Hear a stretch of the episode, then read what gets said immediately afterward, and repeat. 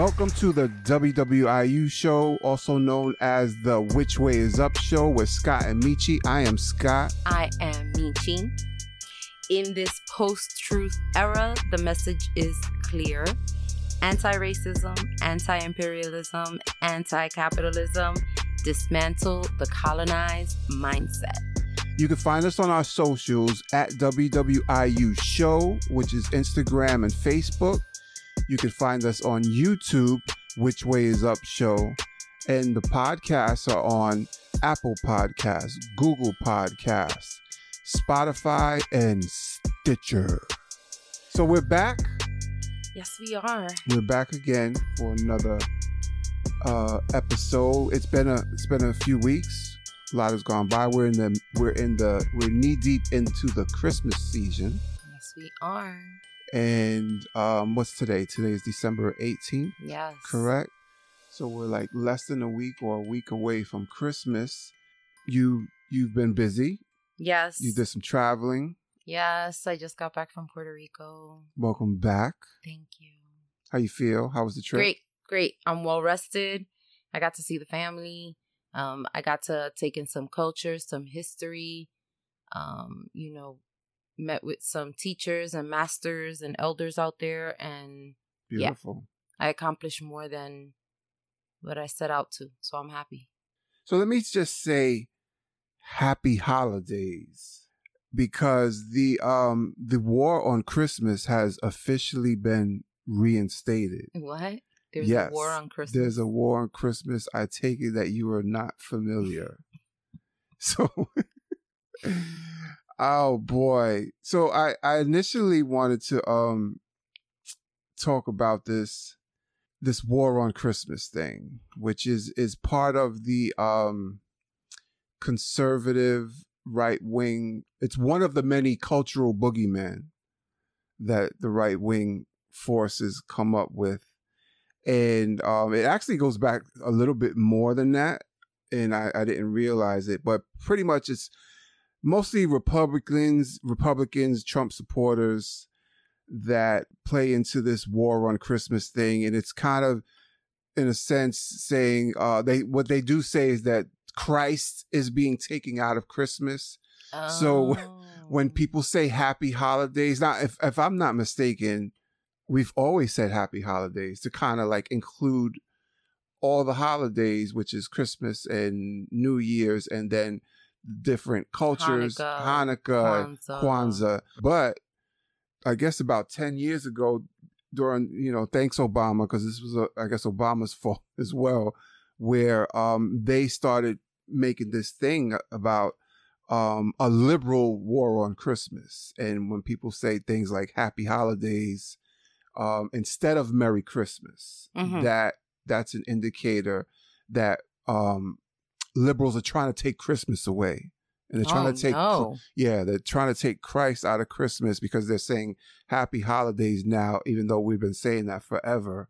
So I had wanted to talk about this a little bit, and I found out that there's always been controversy. Apparently, the Puritan Parliament banned Christmas outright in 1647. They said it was a mess of a holiday, full of vice and lacking in spiritual basis. Riots broke out in London and other cities. Then eventually, Christmas was reinstated in 1660. However, in the early colonies over here, there was also riots where they tried to ban it in New England and Boston. So fast forward to what I was just telling you, as far as and I mean, there's more to it, but I wasn't going to get too deep into all the different religions and the controversies over Christmas. But more so, 2010, it was something that Fox News really started to push. As I said, the liberals were kicking Christianity out of Christmas, to be more exact. How about that? So there was a poll done by Fairleigh Dickinson University. Uh-huh. So they conducted a survey, and they found that nearly 4 in 10 Americans said that politicians were trying to remove religious elements of the Christian holiday that commemorates the birth of Jesus. Apparently, they surveyed 802 people between November 9th and 16th of this year at random, using a certified list of registered voters. So they found out that 35% of Americans 65 and older think that there's a war on Christmas. 49% are 45 to 64-year-olds.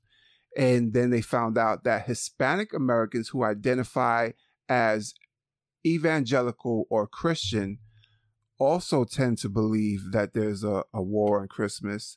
And of that population, a lot of them can be attributed to the rise of the Latino and Hispanic Trump voter base. So that was pretty interesting. So when I decided to talk about this, this was a few weeks ago, because they started it up again, which they do every year.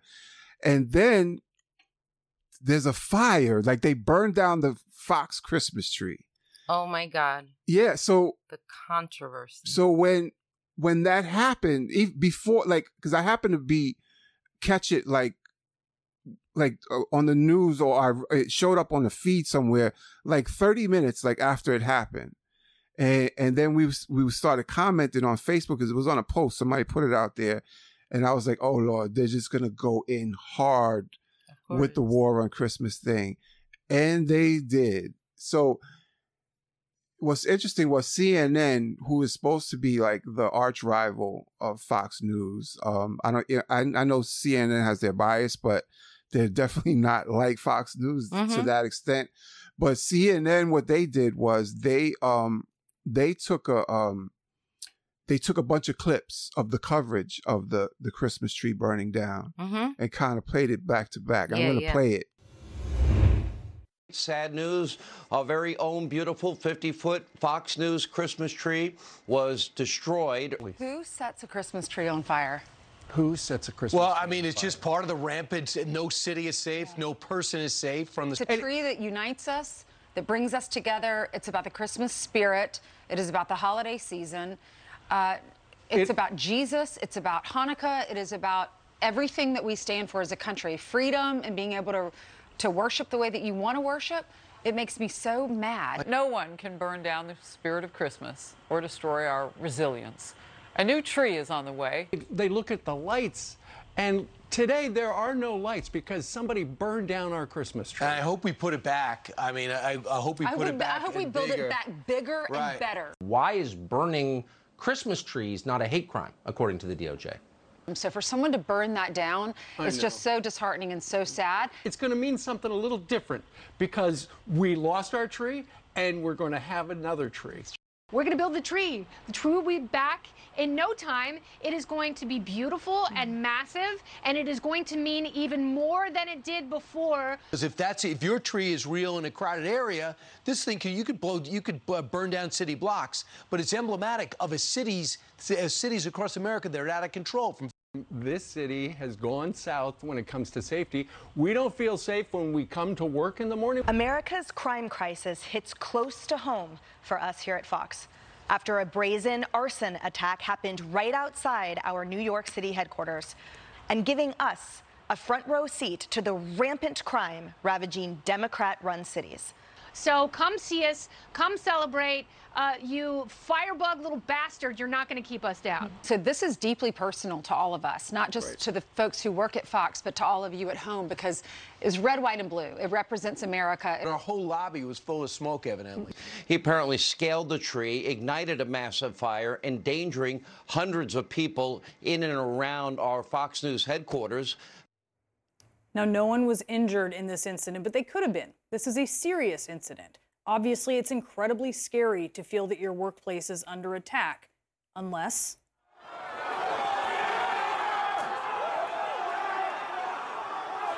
your workplace is the Capitol. Then, according to many, many Fox hosts, it's not such a big deal. how they were totally downplaying that, which was an actual terrorist attack. Exactly. And it turned out that the person that there was one person that burned down the Christmas tree, and he was unhoused, homeless person, mm-hmm. and would apparently might have had some mental health issues going on. But it didn't stop them. They dove in deep with this war on Christmas thing. So I remember a few years back, there's a discount store around the corner from my house. Mm-hmm. And I was in there during Christmas time.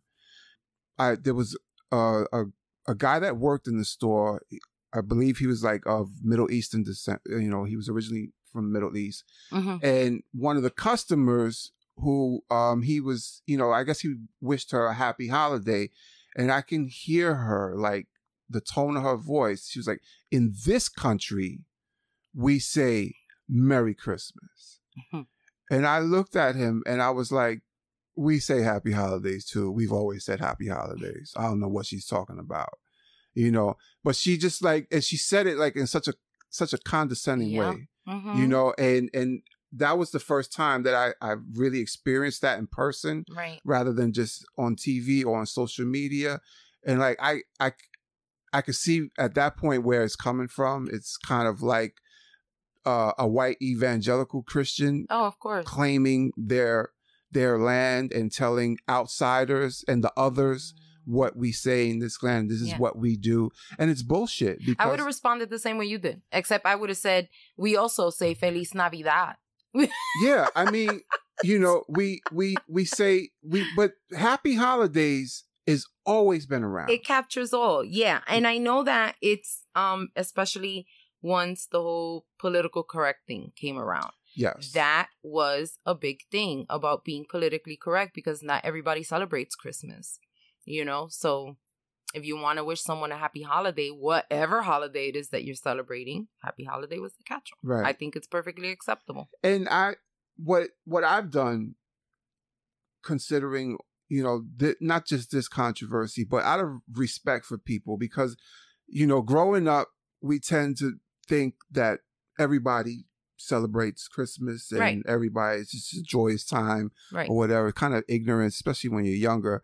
But then, you know, growing up, we find out that everybody doesn't celebrate, you know. So mm-hmm. in more recent years, I've been trying my best to, you know, like I just said it yesterday to some coworkers, you know, I was like, so enjoy the holiday if you celebrate it. Right. You know, just to give people that courtesy, you know. Mm-hmm. And some people, you know, there's definitely people that of other religions that don't celebrate it. Doesn't mean that they have their Christmas is the enemy or anything. They just mm-hmm. don't celebrate it. And just because a lot of us do in this country and in many other countries doesn't mean that they have to be forced to, you know, celebrate and acknowledge the holiday like we do. You know? Something that I like to do with those Christians is, you know, when I throw the happy holiday and you know, when they talk about taking Christ out, you know, Christ was never the original reason for the season. You know, it's really a pagan holiday called Yule. So I always like to bring that up to them. They don't want you to go that deep, though. Oh, no. That's where, because, you know, that's then I'm a witch and a devil worshiper. But yes, you are. Yeah. Another thing that I realized, I was thinking about this war on Christmas thing. There, you know, there's a lot of Christmas carols that have been around for like a century, you know, and a lot of them may have been updated, remade, remixed, or whatever. Mm-hmm. But there was a older one by a gentleman, Bing Crosby. It's called Happy Holiday, and it's a Christmas carol. You know, and Bing Crosby isn't the most ethnic. So, and I know that a lot of white people know this song, and it's always been around forever. Always. So Bing Crosby had, I don't think anybody's accusing him, may rest in peace, you know, as declaring a war on Christmas. Be careful. I don't know if he was liberal or not. Be careful. They might come after him, but he might get canceled. Right. Exactly. So, you know, and I was like, and I was just thinking of that. And I saw somebody, posted on, a friend of a friend, post a meme talking about happy holiday, and not happy holidays, but and it's Merry Christmas, not happy holidays. Mm-hmm. I'm like, oh, they're starting this shit already, you know. And I forgot to also mention that when Trump was in office, I think it was like 2018. So like he was already in office like a year or two or whatever. And he's in one of his rallies and he says, "We can say Merry Christmas again." And they lose their mind, like, and they go crazy. And I'm like, these fucking people are unbelievable, yo. They're unbelievable. Yeah, I mean, I know the truth, so I guess that's why I'm like, get over it, people, you know. And I do as much as I can. Listen, it's the holidays. Everybody's doing their thing, you know. It is a festive season. There's a lot of overlap, and I wanted to throw this at you, and just wanted to ask you because I was curious. Like, tell me a little bit about what Christmas meant to you as a kid, and how, if any, has it changed for you? Has it evolved for you, or how does it have a different meaning for you as an adult? So growing up Catholic, there was a heavy element of the whole Christmas story, you know? We both went to Catholic school, right, by the way. Yes. Right. The same school. And, you know, every year, you know, the Christmas pageant. Yes, big Christmas pageant. You know, if you were in the grade where you were involved in it, then, you know. And, yeah, even at home, you know, there was church was, like, mandatory, whatever. But in terms of what Christmas meant to me, it was more about what happened afterwards when we all got together with the family and there was food, right, and there was music and there was, you know, us sharing and, you know, all that. And I'll be honest with you, to this day, the background story of the birth of Christ, Yule, whatever it is, Kwanzaa, I'm saying? And that was what our Christmas pageant was about every year. It was really just like this whole... The Christian story. Yes, the Christian story. The Christian story, because it was a Catholic school. Yeah, that's it. All of that, yes. That's all it was, you know? And, you know, the younger kids would do like a little Christmas carol or whatever. Like, yeah, but it was mainly the pageant, the nativity story, right? But for me, while the background story may have changed, the reason for the season has changed. For me, it remains the same. It's just about me getting together with the people that I love, whether it's family, friends, whatever, and just celebrating all the things that we have to be grateful for, and especially during a pandemic. You know, it's like, right, we don't even, I'll be honest with you, my family and I want to say it's been a solid 20 years where we don't do gifts. Right. We don't do gifts. The adults, we do not do gifts. The kids get gifts, but the adults don't do gifts. We started out doing a grab bag between the adults. Mm-hmm. So for a couple years, it was just you'd get like one big gift. Right. You know? This way you don't have to, everybody doesn't have to go out and go through madness trying to get gifts for every single person. Go into debt. Yeah. You know what I'm saying? Right. Like, let's be real here, you know? And now it's really to the point where we don't give gifts amongst the adults. If we do, it'll be like a family gift. So like, for example, my siblings recently like bought homes over the last couple years. So like, I bought them a nice customized doormat, you know, like for the front door outside, like one of those weatherized ones, you know, right, that right. Like, but I didn't break the bank on those, you know what I'm saying? Like, they're meaningful gifts, but I like, we've just never focused on that whole Black Friday, 79 gifts under the tree, yeah, spending $500 on each kid. Like, that's just never, ever been a thing for us. So I guess asking me that question is because I come from a very bohemian background when it comes to Christmas. That's interesting to know, right? Because I'm not, you know, like, that's not like where I came from. Like, first of all, I didn't have a really big family.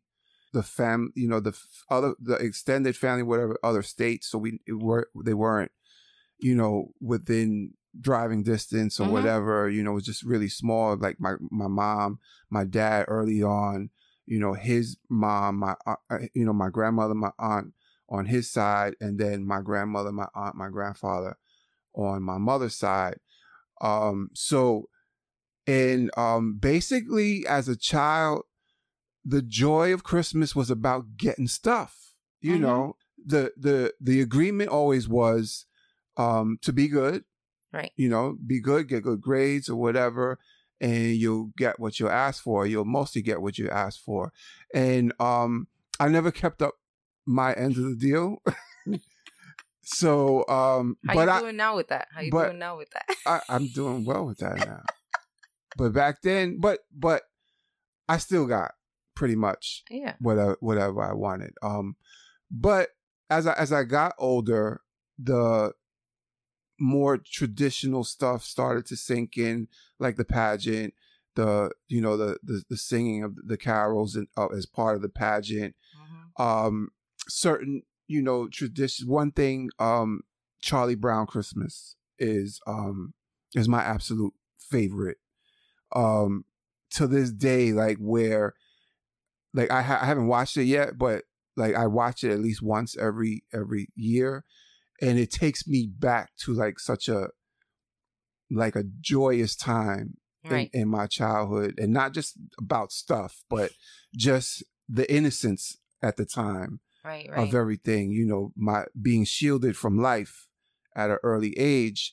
But then it evolved for me to the point where, I've already let everyone know that, I'm a recovering addict. And so then Christmas became, for me, Christmas and New Year's was days where I was going to get as drunk as I possibly can, mm-hmm. which later on was pretty much an everyday thing for me, but mm-hmm. we were going to go extra hard on Christmas or whatever. So that kind of took away some of the more genuine innocence of Christmas, right? And that became a way of celebrating. Then I get clean, and I'm not getting stuff. I'm old now, so I'm not getting stuff like that. So, and that wasn't really important. But now I have kids, right? So the joy of Christmas came for me is to bring them joy. And, right. and it wasn't so much about receiving when you were a kid. Now it's about giving. Right. Yeah. Totally.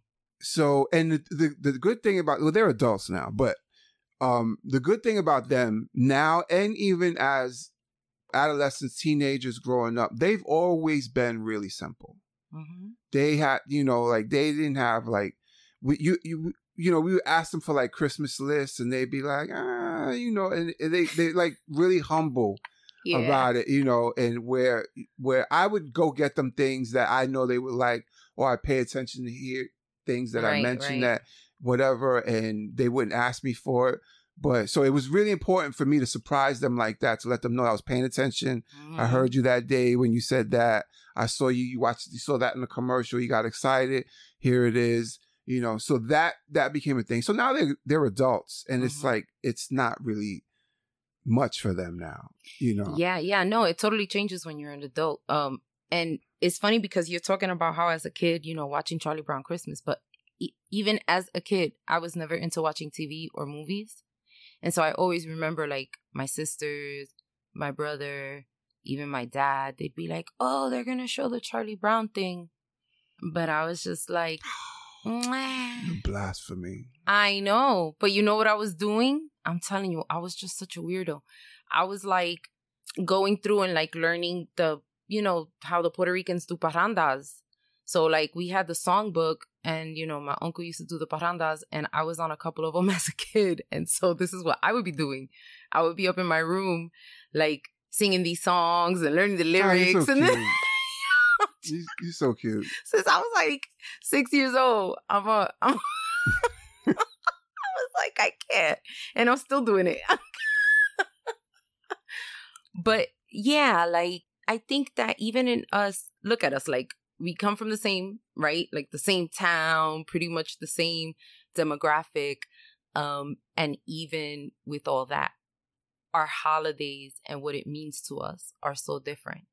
And so how can we impose, on each other and on other people, well, no, this is how it has to be.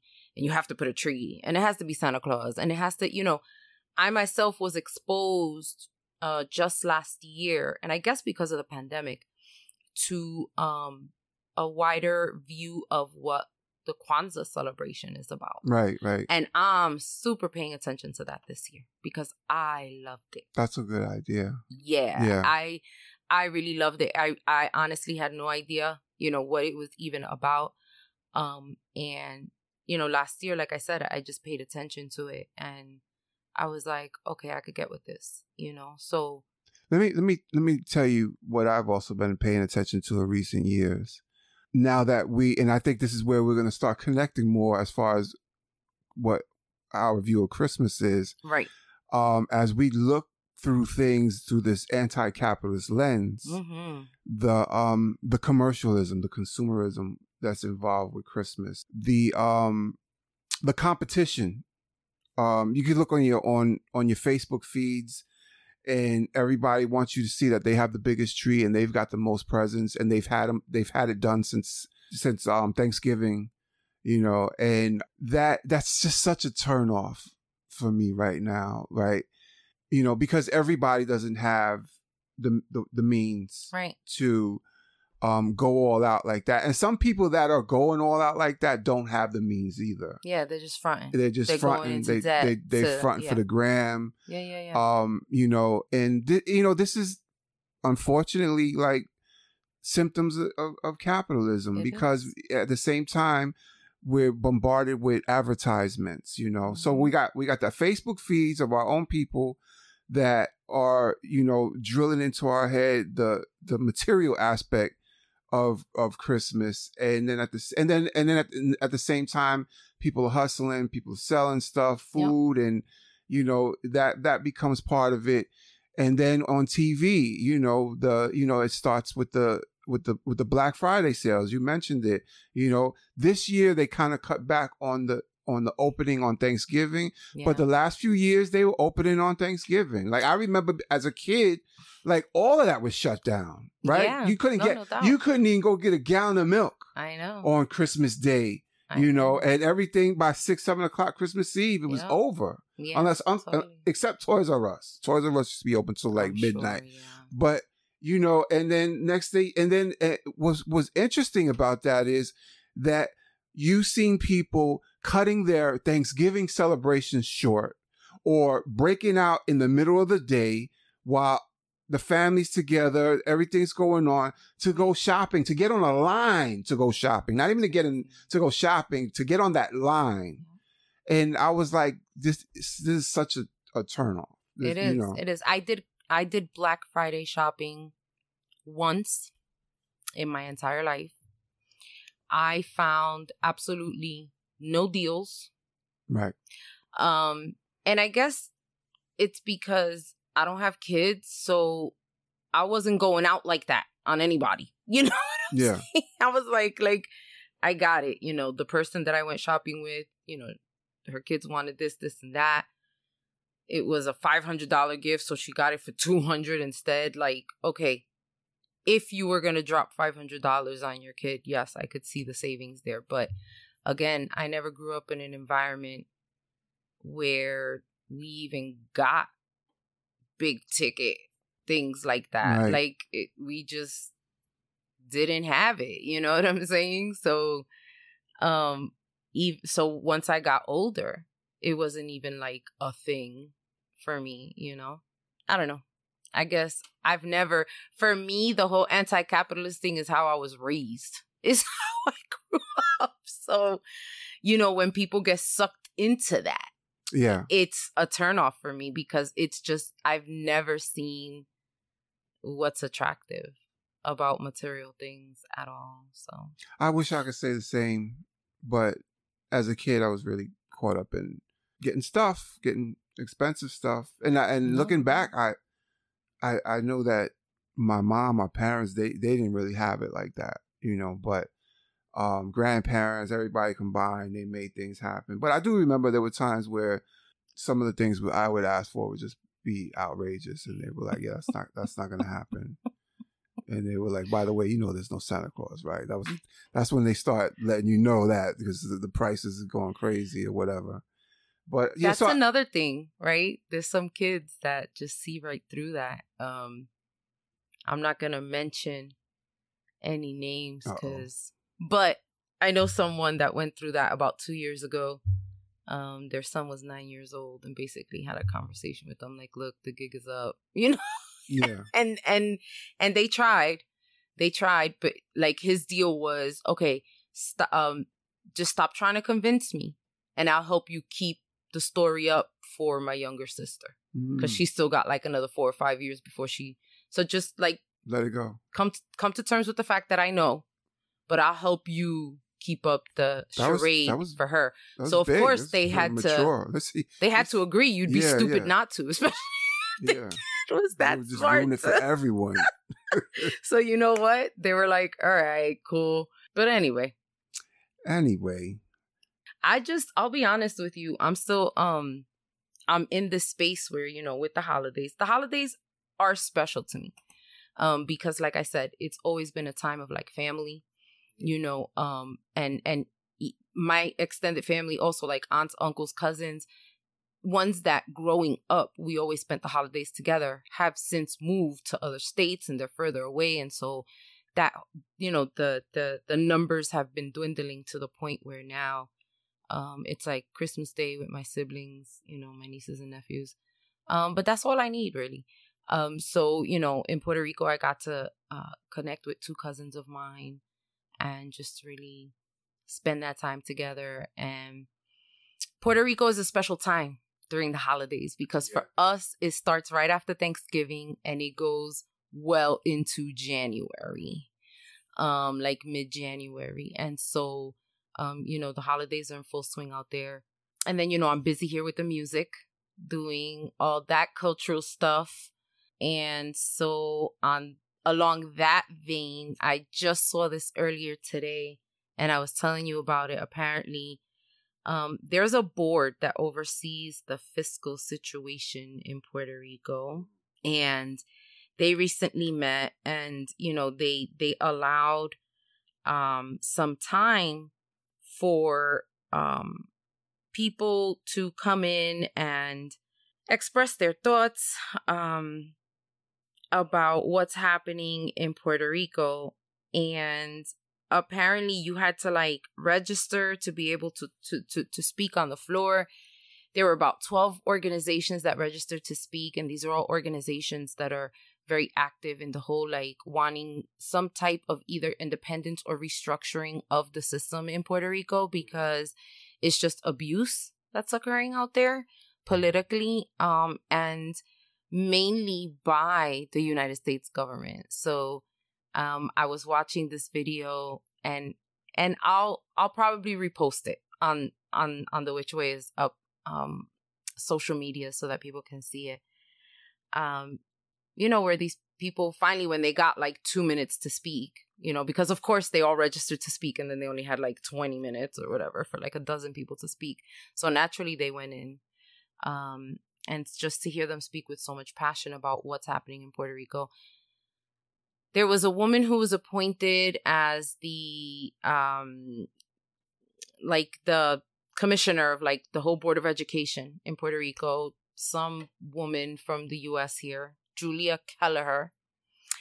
And then they start closing down. This happened a couple years ago before Hurricane Maria. They start closing down a whole bunch of schools. Over 300 schools on the island were shut down.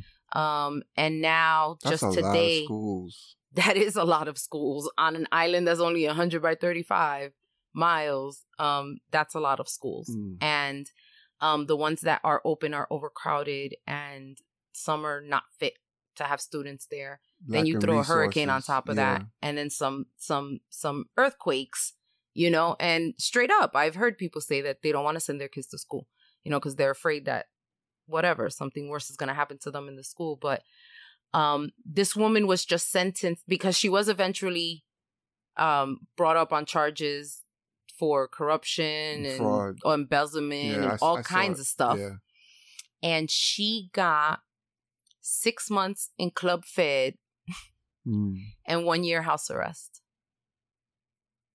And, you know, this is just an example of the slap in the face that the U.S. government is constantly giving to the island of Puerto Rico, among many, many, many other things. And, you know, to be over there and experience the warmth of the island is just a beautiful, beautiful thing. But it comes with some melancholy. Yeah. When you know just how abused we are, to the point that the majority of the Puerto Rican population on this planet lives in this country, mm-hmm. in the mainland U.S. and not on the island of Puerto Rico. But that's something that I can always delve into in more detail. But yeah, it was interesting to see that people got arrested, of course, you know, because yes, yeah, love that. Yeah, no, we have to. I'll get arrested eventually, but it's just something that, you know, I'm gonna get some pictures of that. We're gonna post that. Makes me want to just go to the island, spend more time there, really reconnect, and let's see what happens. You know, start just placing down some roots over there. Not that I end up moving over there, but I'm just saying back and forth. I am a diasporican. I love, you know, this life over here, but this government sucks. Yeah. To say the least. And again, I've told you guys my wishes, but in the meantime, all I can do is keep educating the people, keep bringing these things to the surface. Keep doing the show. Keep doing the show. Keep talking about the things that people don't want to talk about. Yeah. And so that's all I got. So I just mentioned a little while ago, and I disclosed in our pilot episode about my background of being a recovering addict. That's not a recovering drug addict because drugs haven't been in the picture, but I am an addict recovering from addiction, which they can manifest in ways such as shopping and sex and money and, you know, ultimately drugs and alcohol. I got clean under what would be known as the abstinence-based model, right? I went to inpatient detox. I went to rehab for 28 days or so, something like that. And then I went on to a community residence for like another 9 months or so, completely drug-free. And then I got involved in 12-step fellowship, which is also abstinence-based. And it worked great for me, right?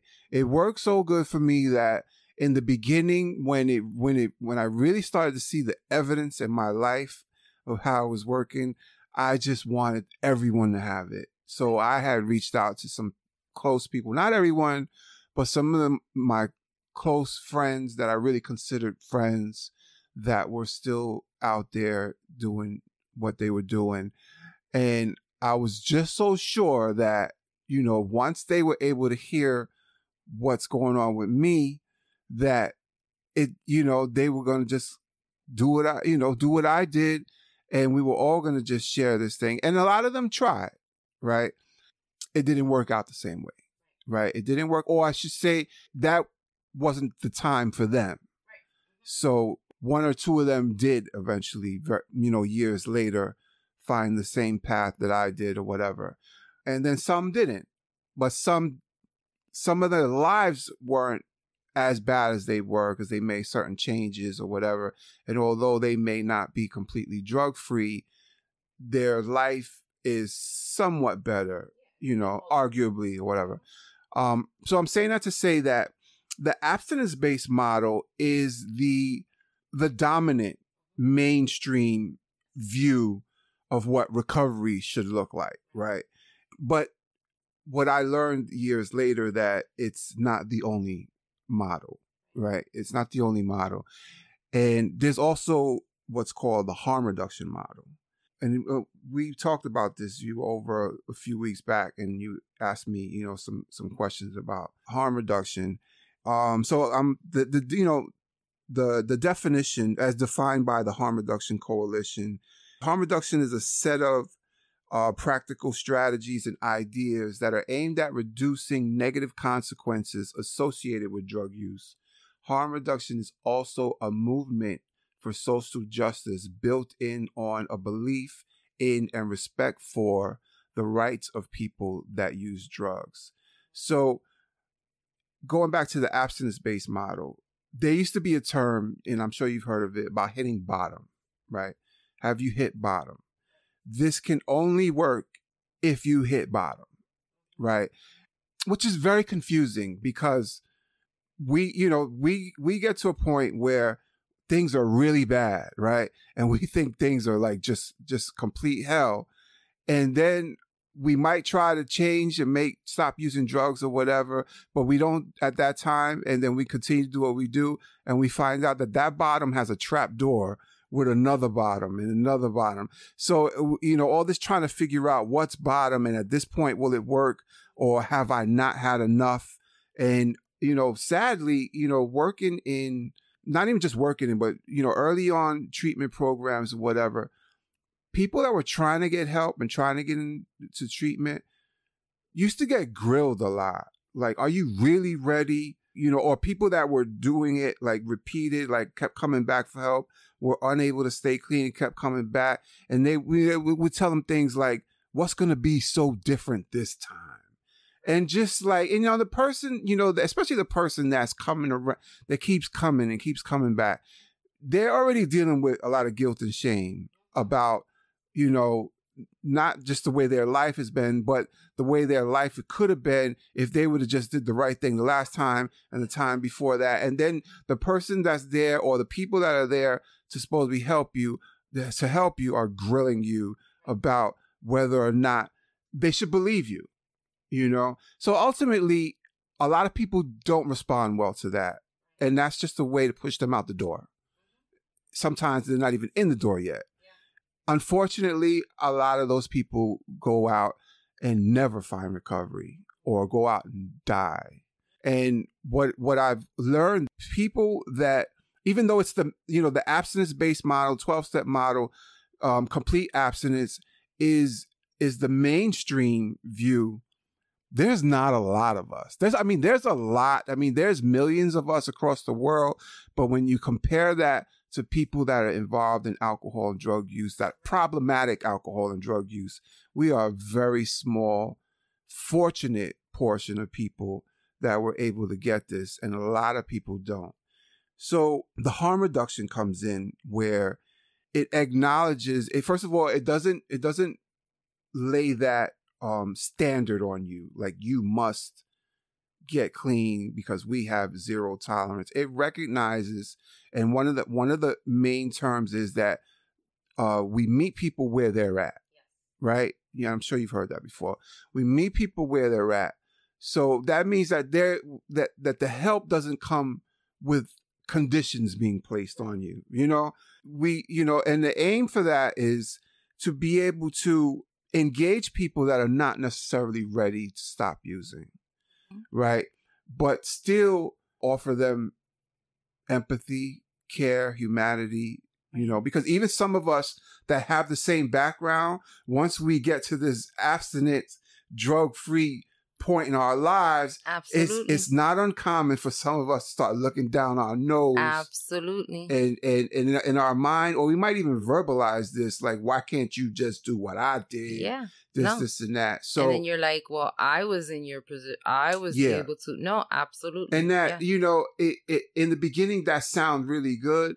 But like I said, after, learning about more about the illness and whatever, we realized that, okay, it basically affects us often in the same ways, and we wind up in a lot of the same places, but it's still different. First of all, there's different drugs. There's different type of drugs. With those drugs, there's subcultures, and like certain people that do these type of drugs don't really necessarily hang out too much with these people. Then you got different generations of people that use drugs, and the way things were for them back in their day or whatever. So getting back to, the harm reduction model in this quote unquote opioid epidemic where people are just dying and dying and dying. The mainstream, I want to say, or especially in the addiction field, have finally opened their eyes up to and been willing to, and in a lot of instances, the state regulations have changed where we have to start considering alternative models of engaged people. Harm reduction, methadone, medication-assisted treatment, where people that are drug-free, you know, have a thing where that's not really considered being clean because you're taking medication, you know, and even and I know a lot of people in 12-step fellowships don't like hearing this, but in the meeting space, like we have like announcements at the beginning of the meeting where we ask people if you use any mood or mind altering chemicals in the last 24 hours, we ask that you refrain from sharing in the meeting. And the thing is, we want to hear from you and not the drug. And that sounds really great, but it's usually the person that's saying that, and a lot of people that are in that meeting that are prescribed psychotropic medication. But we're not really talking about that type of medication. We're talking about particular ones that have to deal with opioids and heroin and things like that. So that's part of that looking down at people or whatever, because a good majority of people have underlying mental health conditions to go along with the addiction, which is also a mental health addiction.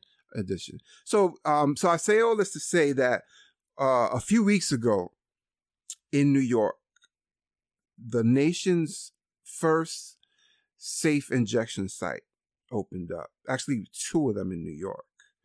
And a lot of controversy behind this. So this is based on, again, on the harm reduction model. Although these are the first in this country, they've been around for decades in Europe, Amsterdam, Canada, and there's like extensive data to show the benefits and the success of these places. So it's very controversial because what it involves is it's usually a facility. And I mean, when I say facility, I'm not talking about some large type place, you know, but you may be like an office spot or space or whatever, a building where people, mainly IV drug users, mainly people that use heroin and shoot other different types of opioids, come into a space where they can inject their drugs and under the supervision of healthcare professionals or caseworkers, social workers, but usually medical professionals or whatever.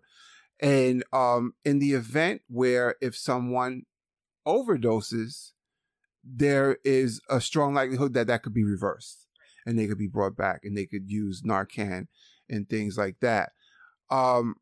So there, and another point of that is at the same time, they are, so we already got the one benefit as opposed to them on a rooftop somewhere or in a hallway somewhere by themselves, where there's nobody to help them and then they're just going to die, you know?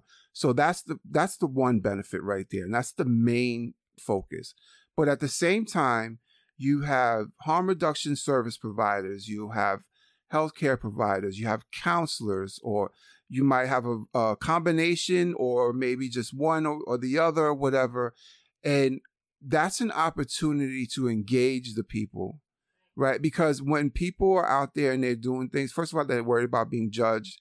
When they're not ready to stop using, they don't want to, they're not really trying to go talk to counselors and social workers and healthcare professionals. So that's an opportunity for them to be engaged. At the same time, right? So that opens up the possibility of them accept, you know, the person that's going there to use drugs to accept help because they're being met right where they're at. Right. They're exactly. Not being asked to change, abstain, do this different, do that. Right. It's just, and because of that, mm-hmm. right? Because of the non-judgment, mm-hmm. right? Because they're being offered something and it's not like you got to do this right now. Let's go right now. Right. Right? It's like, you know where to come whenever you're ready. to do something different, let me know. I got you. I'll take care of you. And that stays in their mind, right? So they're not worried about, as I spoke about before, they're not worried about being confronted about their drug use. They're not worried about being belittled about their drug use. They're not being asked when they're going to be ready or you're not ready, or they're not being judged in that sense. So it creates a comfortability and established rapport with some of these, professionals where they'll come back to do it. Plus, they're not on the street being harassed by the police, right? So that's another benefit. Another benefit is needle exchange, which has always been, not always been, because everybody doesn't allow that depending on the jurisdiction you live in, but mainly in New York, it's been around for decades. Needle exchange is a big thing because, and then people think that the site in general or just needle exchange somehow promotes drug use. And the thing to keep in mind is people are going to do drugs no matter what. Exactly. Whether you exchanging clean needles with them, whether you give them a place to use, people are going to do what they're going to do. They've always done it since the beginning of time. So, but the needle exchange is just what it is. It's a swapping, it's a swap. And that's the big thing, where you bring the old ones in. This way, they're being properly and safely discarded instead of out on the street in a playground. Of course. Right. Which does happen. There is a larger implication in having these centers, To go back to one of the first things you said, the abstinence model is a one size fits all, and it doesn't. Right. Whereas the harm reduction, like you said, it's like, we're going to meet you where you're at. If you've hit that bottom trap door bottom, right, we're here for you. If you just started, it's okay. We're here for you. And it also creates a level of comfort level for the person that's using, that they know that they can always walk into this space and just, wherever they're at. That's where they're going to be met. They're not going to be moved like a needle, forward, back, whatever. No, what are you here for? We got you. So, and then, like I said, the larger implication of the safety that it provides to the community. Yes. Mm-hmm. And so we got the needle exchange, which, is good. And let me just say, I just mentioned law enforcement. One thing about being involved in drug use in the street life, clashing with law enforcement is going to happen. That's just part of the lifestyle. A lot of times, police, they're at the drug spots. They're looking to catch people buying, selling, whatever, or they're looking to catch people that are involved in, burglary, theft, what, all the other stuff that comes with the lifestyle. And when they search you, they ask you have any needles on you? You have anything sharp that's going to poke me? Yep. Right? And that could go either way, right? Somebody could say, yeah, I got them here, this, and that. And knowing that might, just that alone might cause them to be arrested. Or they might lie and say, no, I don't have anything on me, because they figure if they don't find it, I won't get arrested. And let's just say, a cop searches you and they get stuck, which has happened. Yeah. Which has happened. That's going to get you in trouble too. Right. And it's going to get you hurt. Yeah. Right. Yeah. And they'll tell you, like, if I get stuck with something, I'm going to hurt you. Yeah, I'm going to put you in the hospital. Like that's and I know that's people may documented. I know people don't like hearing that, but that's just the reality of it. Mm-hmm. So there's harm reduction in that sense for law enforcement. Yes. Right? Where you don't necessarily have to engage and put, take a risk because you got to search them. So, you don't really have to deal with that. So, like I said, 3 to 4 weeks ago, 2 sites opened up, one in Washington Heights and one in East Harlem. So, of course, there's controversy. And a lot of it is understandable, and I'll tell you about that. But this is political, right? Like everything else, right? But this has always been political because this is not the first time that they've that these places have tried to open up. 2018 in Philadelphia, they tried. The Department of Justice jumped in and shut them down. I think there was something more recently in San Francisco or whatever. Local politicians shut it down. So, and let me just say this: Bill de Blasio, I find him to be very uninspiring. Right? I don't really care for him too much. And there's people that hate him. Right? But shout out to him for doing something that Democrats, Democratic Party, don't typically do. And so he's on his way out, right? He's maxed out his terms. He can't run again, and it's clear that he's not going to be president, right? Because that I don't know if you remember, but he was one of the 800 candidates in the Democratic Party that were going to run for president back in 2020. So he figured, and he'd been trying to do this for a while, and he's been getting the pushback and been fighting with local politicians and whatever. And now that he's on his way out, he just rammed that shit through and made it happen, right? And so I really want to acknowledge that, because that's not something that the Democratic Party does, right? Republicans do that shit all the time. They don't care. They don't care if they're hypocrites. 2 years ago, you got them saying the complete opposite of something. They don't care. They're going to ram it through, whether it be judges or whatever. They don't care. They're going to do what they got to do. So I wanted to just acknowledge, de Blasio for getting it done. And now, whether they undo it or whatever they do, the point is that he got these places going while he's on his way out. So first, let me just give you some of the headlines behind them. I'm mainly going to give you headlines from the New York Post. I don't know if you know about the New York Post, but the New York Post is basically Fox News in print, right?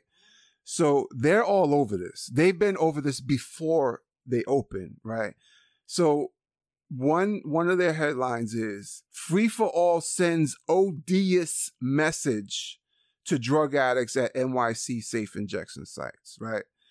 Another one says, smoking crack sanctioned at NYC safe injection sites, driving business away. Another one says, Harlem residents rally against legal shooting gallery. And I don't have any headlines from other news, but the other news the other papers and news outlets don't particularly describe them in such a dark manner, right? Like, describing it as a shooting gallery is first of all, that's not what it is. When people think of shooting galleries, they think of old abandoned buildings with a bunch of dirty people, just like, and just visualize like the bottom level of human society, and that's exactly what these places are trying to get away from. So they're all over it. So then, of course, the local politicians over it. So the congressman that represents the New York 35th district, which is Washington Heights, a Democrat, he says, there should be a plan.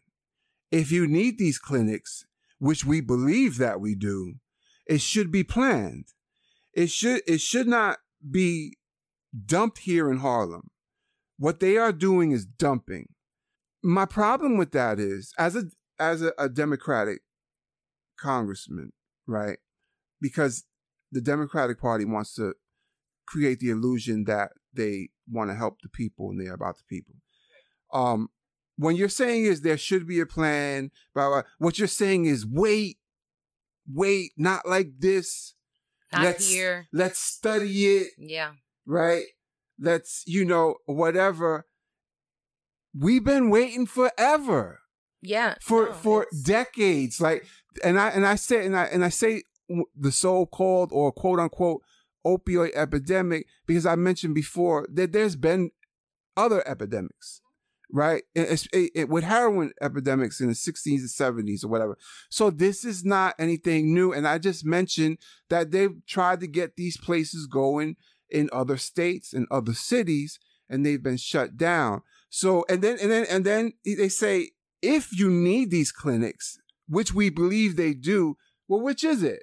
Like you're saying, in one way you're saying, there's a question of whether even we really need this, but yeah, we do need it because you know what the numbers and the ODs are. I'll be honest with you. It sounds to me like this guy's uneducated about the whole topic. He's never been involved with anything to do with drug use or treatment or trying to help people. Yeah, and not for nothing, but if you are a congressman in an inner city, especially Harlem, not that Harlem's like any better or worse than any other urban area, but it's definitely, you know, had its history, you know, then you need to educate yourself on what are the needs of your district. And, yes, you know, then when, you know, de Blasio was throwing this out there, talking about we're going to do this and that, like you should have been all up on it and in it, yeah, and asking questions. And did your research back then. Yeah, exactly. So it's like, this is just another case of like another politician not knowing, you know, what it is that their job is basically, or,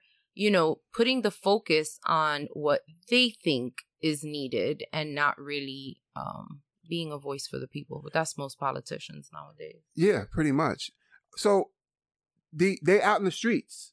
They, you know, the local residents in these areas, a lot of them probably didn't even really know that this was going to happen, or didn't know that it already started to happen. But these people out there getting them riled up or whatever.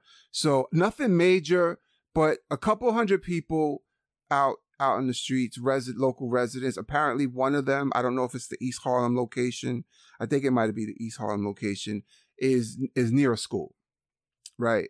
So, and understandably, because now they're the people that are opposed to it. And a lot, let me just keep this real. There are people, and I'm going to touch on that in a minute. There are people opposed to this for moral reasons, right? How they feel things should be done and how this is not a good look, that, you know, these are godless people. I heard, you know, people as far as drug addicts, referring to them as godless people, right? But understandably so, there's neighbors that are being concerned and they're being fed the messages. The messaging is being hyped up, as I read in the New York Post and, you know, different politicians. So they have concerns. So they're hitting the streets, which is understandable. And of course, we encourage that.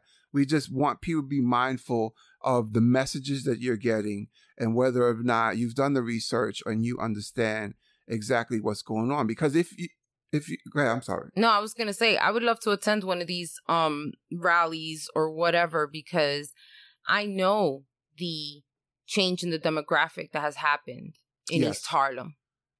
And I grew up going there a lot. You know what I'm saying? I don't know if it's in the area of El Barrio, but you know, yeah, it's, yeah. So that, like, exactly. I grew up going there, and I don't think that had these centers opened up even 20 years ago, there might've been 2 or 3 people, again, like the super evangelicals or whatever, you right, know, talking about like the moral issue of it. But for the most part, people probably would have welcomed it and probably needed it for their family members and loved ones and neighbors that were, you know, in need of a space like that. Here's the thing about that. One, the East Harlem site actually is a location that's been a harm reduction center for a long time. They weren't allowing people to use drugs in there, but as far as the needle exchange, the condoms, all that, that's been there, right? So a lot of the people that they don't want there shooting up drugs or whatever, the godless people, you know, so to speak, they've been there already. They've been coming there. There's a school there. Nothing's been happening to the kids. People are not going into drug craze fits and hurting children and kidnapping children. And God knows, you know, the worst. That hasn't been happening, right? Matter of fact, because there's no big sign on the door that's letting you know what's going on in there.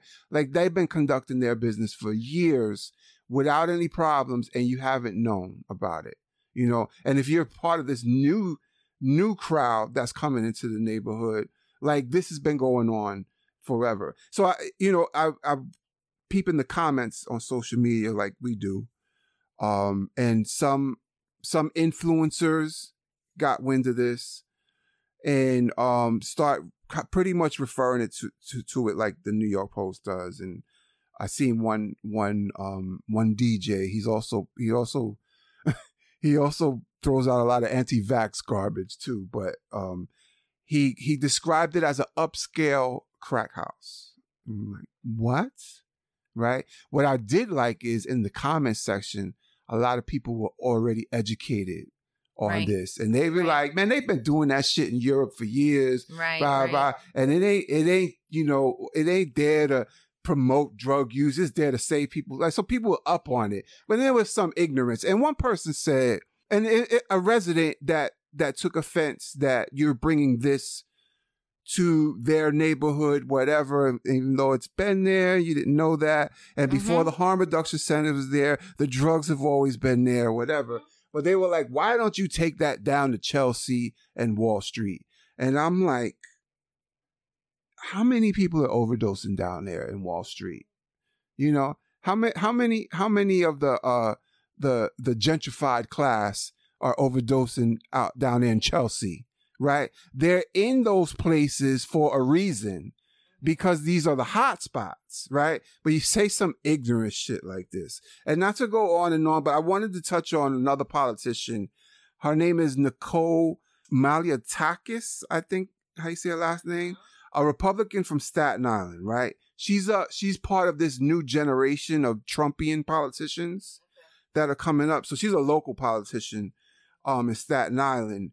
And she said that we need to go after the drug dealers. Like, this is not the solution.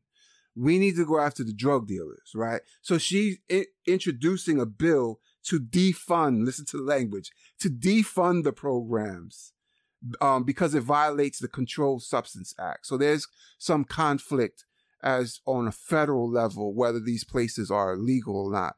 And that's been pretty much the battle for the places that didn't get to open up in the other places, where basically the DOJ came in and, you know, were able to shut it down before it even got started.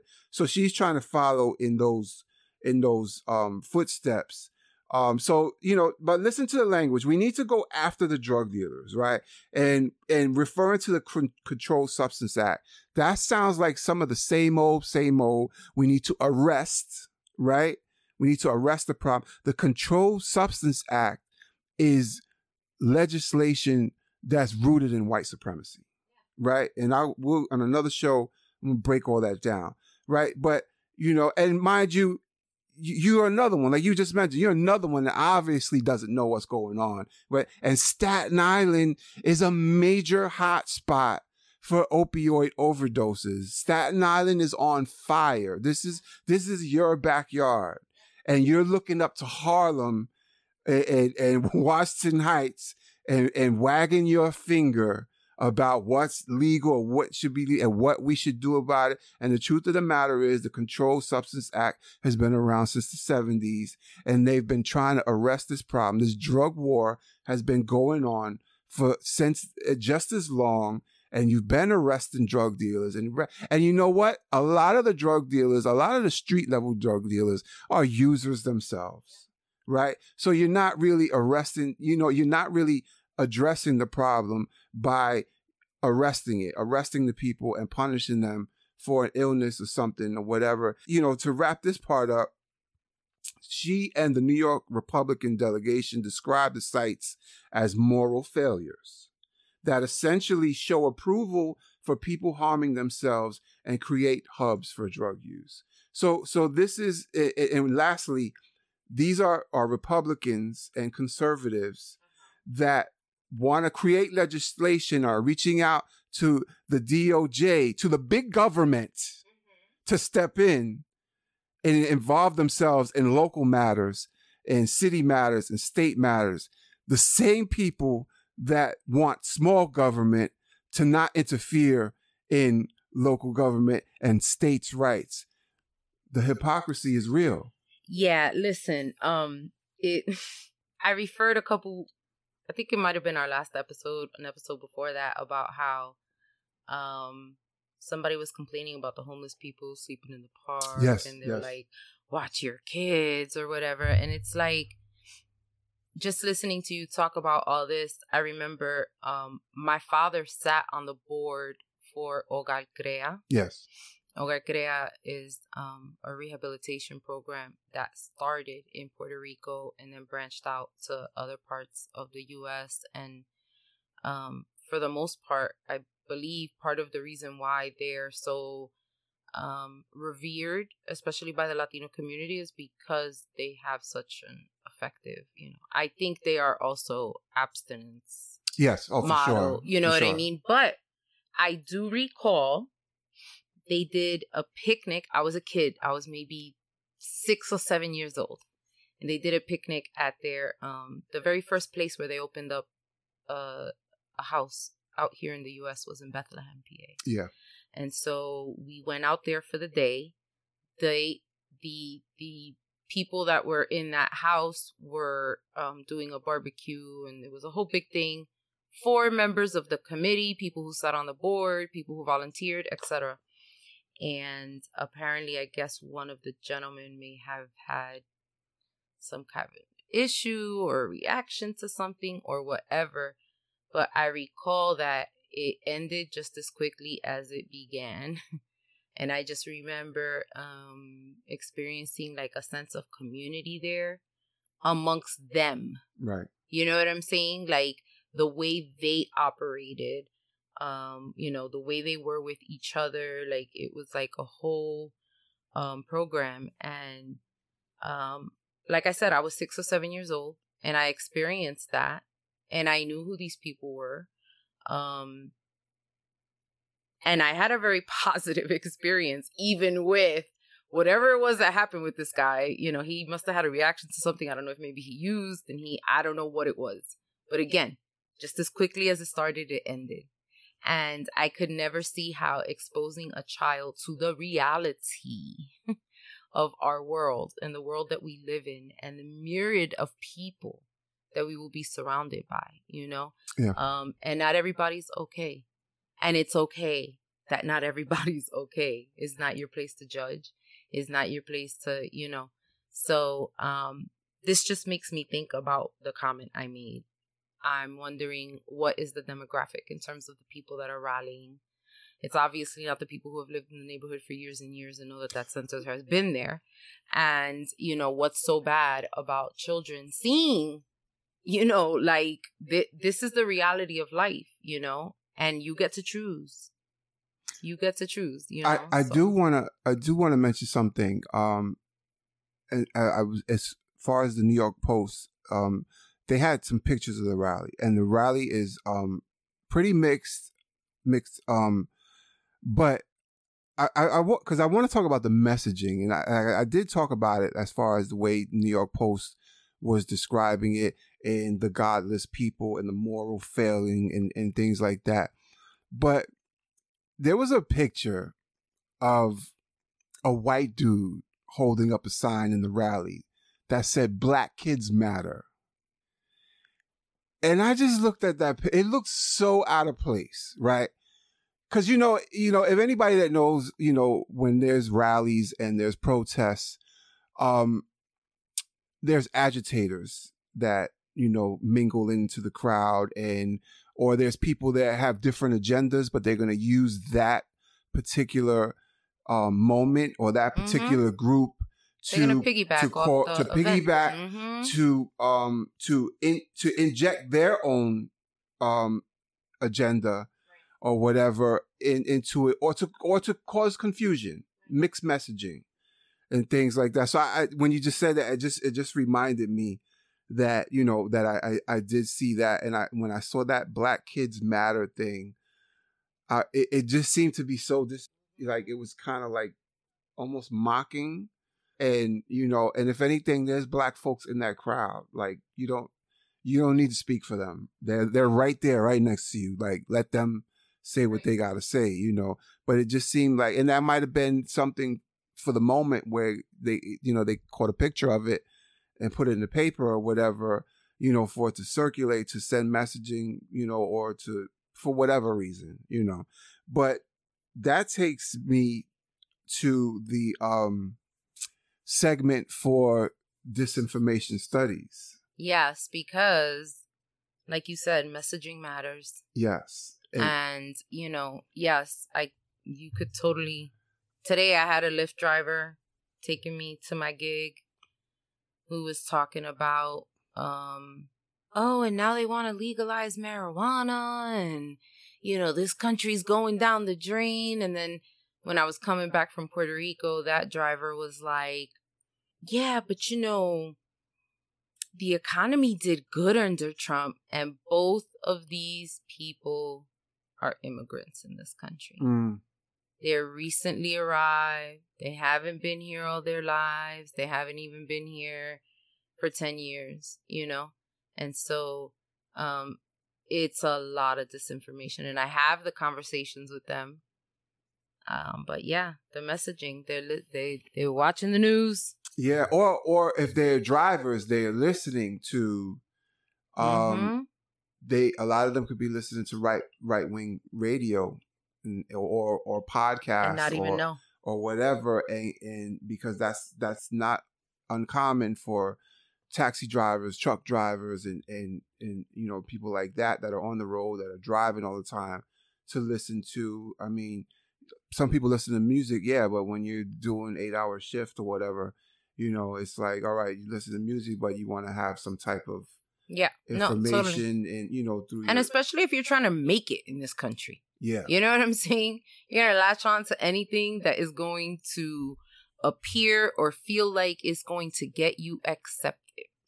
So we, last time we broke down misinformation and disinformation. Just to recap on it, like misinformation is pretty much false or misleading statements that are being circulated by a lot of people that don't know better, don't understand, or they haven't really researched it or whatever.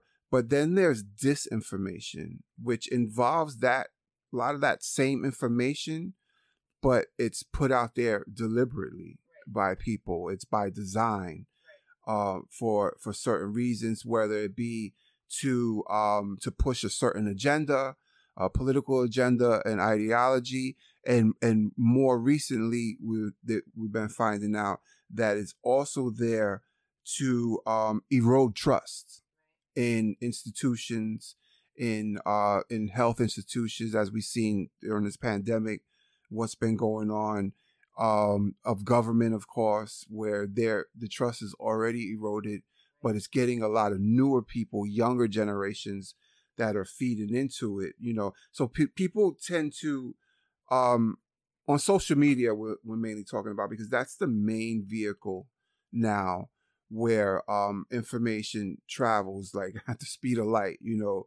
And sometimes the mission is to get it out there and to get enough shares, so by the time that the truth comes out and is debunked, it's already too late, because it's already been shared 500 times, 5,000 times, or 5 million times within an hour, right? To the point where, and your little debunking story ain't going nowhere, right? Because nobody even trying to hit the like on it, right? Because it's not as sexy, right? It's not exciting, right? So I'm going to refer to a YouTube, a TED Talk. It's called How to Recognize Disinformation and How to Stop It. And it's by a woman named Deb Lavoy. And she talks about people that are vulnerable. And she says, people that are vulnerable are anyone with a brain. And what she means by that is that we're all vulnerable to a point where if we can take in the information, we could take in the misinformation and the lies or whatever. And there's certain groups of people that are more vulnerable. She points out that the people that are creating, the forces that are creating the disinformation, and for the reasons why I just discussed, are just pretty much bad actors that lie for profit and power, right? And so she goes on to discuss the concept of the fast brain and the slow brain, right? Being two modes of the way the brain operates. And the slow brain is the analytical ability, the part that causes us to stop, take a better look, widen the lens, you know, kind of break things down. And then the fast brain is the autopilot, right? And she describes it as sometimes when you're driving home, like you don't really need to focus on, I need to go here and make a right here, this, and that. Like you can be having a conversation with somebody in the car. You could be listening to the radio, blah, blah, but you just know automatically where to go without focusing your efforts on on autopilot. When you're in autopilot, we're able to remember things without details. So she highlights that the fast brain also scans social media feeds, right? And we talked about the infinite scroll at one time. I'll talk about that at a later time. But the fast brain goes through the social media feeds, right? And it relies on posts that trigger emotions, right? Whether it be something that amuses us, that angers us, that shocks us, or that completely horrifies us. Just to give an example of that, posts that involve children is a big thing now. It's been a big thing for a while, especially during the pandemic, where we've always been aware of child sex trafficking around, whatever, but it's really been, it plays into people's compassion. Like nobody wants to see children hurt, right? Nobody wants to see them harmed or anything. We don't want to see children wronged in any type of way. So when there's posts that have involved children, people, their antennas go up, it triggers their emotions, their minds. Yeah. Or whatever. Mm-hmm. So that's a big one, right? We just experienced that. Yeah, a couple days ago. We'll tap into that in a second. And the emotional content is what gets the most likes and shares. Most people won't even consider if it's true or not.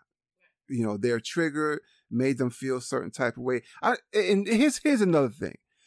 Tell me if you've seen this, where people will share something that for some of us, just looking at it one time is like, oh, hell no, right? And they'll say, I don't know if this is true, but, and they share it. And it's like, first of all, did you really not know if it was true or not? And you just want to share it and try to like redeem yourself and not want to be called out on the bullshit that you just posted? Or you really not sure and you need other people's input or whether or not it's true or not? The problem with that is that you're still sharing it, right? And you're still putting it out there.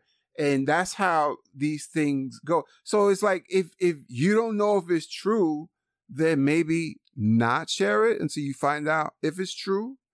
You know, so that's just an example of some of the fuckery. But people don't want to do all that. Right. You know what I'm saying? And that's what the bad actors are counting on. Yes. That people just don't have the time. You know, they don't want to do all that. They're not going to get into all that. Or they're triggered, and rather than slow brain, they need to react. They need to react right now. Right. Because, oh my God, the kids. Right. So Miss Lavoy goes a little deeper into the populations and instances where people are more vulnerable. And she highlights people that recently lost a job are vulnerable. People that have newborns, new babies, particularly mothers. A lot of stress, a lot of emotion involved in that. Right. So that seems to be clear as day. People that have been discriminated on, right, are vulnerable. People suffering from depression, anxiety, people suffering from health issues, all are vulnerable because the disinformation campaigns feed on people's anxieties and help cast doubt. So she talks about a solution, right? Or one of the solutions where is to teach the brain to pause, right? If there's a post like I just mentioned like for me, that causes doubt, right? And instead of saying, I don't know if this is true, but if it causes doubt, pause. Right. Pause. Take a better look into it, right? Give you right, process what you're feeling, what is it that triggered those feelings, but instead of reacting, at least don't react right then and there, to pause. If you feel angry because of what you just read or what you see in a post, pause. If you feel sadness or whatever you just seen, pause. Right. Any triggers, any type of emotion that you get from a social media post, just fucking pause for a minute, right? And she really emphasizes that. And she says that the pause is our best defense. To train our brain, we need to train our brains to pause. We need to check and recognize the shock language in the post. Certain things, and we were talking about, the children, child sex trafficking, abuse, things like that trigger us, or people that have been discriminated against, where the cultural disinformation, which we'll talk about next time, where it's tapping in to cultural issues with special groups, right? Especially like with the pandemic and Black and African Americans, and the cultural issue with trusting the medical and health community in this country because of the history of abuse and injustice that they've experienced. So, but we'll get into that next time. We need to get used to doing a little more reading, a little more complex reading, because and not all of us are going to do it, but I already do it, and this because of this topic alone is something that's caused me to do it, where I'll have a certain go-to set of sources that I feel that I can rely on, that I know that they're credible, they're reputable, or just be some simple fact-checking avenue where I'll just take a piece of what I just saw and just see, like, what's the type of feedback that's getting. Has that been fact-checked? Has that been debunked? Which is, these are things that are available to us, but most people just don't have the time, Because if it's on the internet, it's true. You know that. Right. And YouTube. I can't tell you, because I sometimes I get down in the gutter and I exchange with some of the most vile people you could just imagine. And I call it my counter troll game, right? And you got to see some of the type of people, because they started becoming attracted to the Facebook, to the Which Way Is Up Facebook page, because of a certain post we did that we covered in the last show. But and then it's not even just the most vile, but it might be some people that are in between that don't really understand that they're being conned or duped or with the information, and that they're playing into with this information. Right. So, absolutely. So some of those people will come at me. So I'll hit them with what I got. This is what I know about this. Right. Or this is how this has been debunked over here. And I'll tell you where to go, or I'll tell you what to search. Like, I'm not going to tell you, do your own research. I'm going to tell you right where to go. Right. And don't stop there. Right.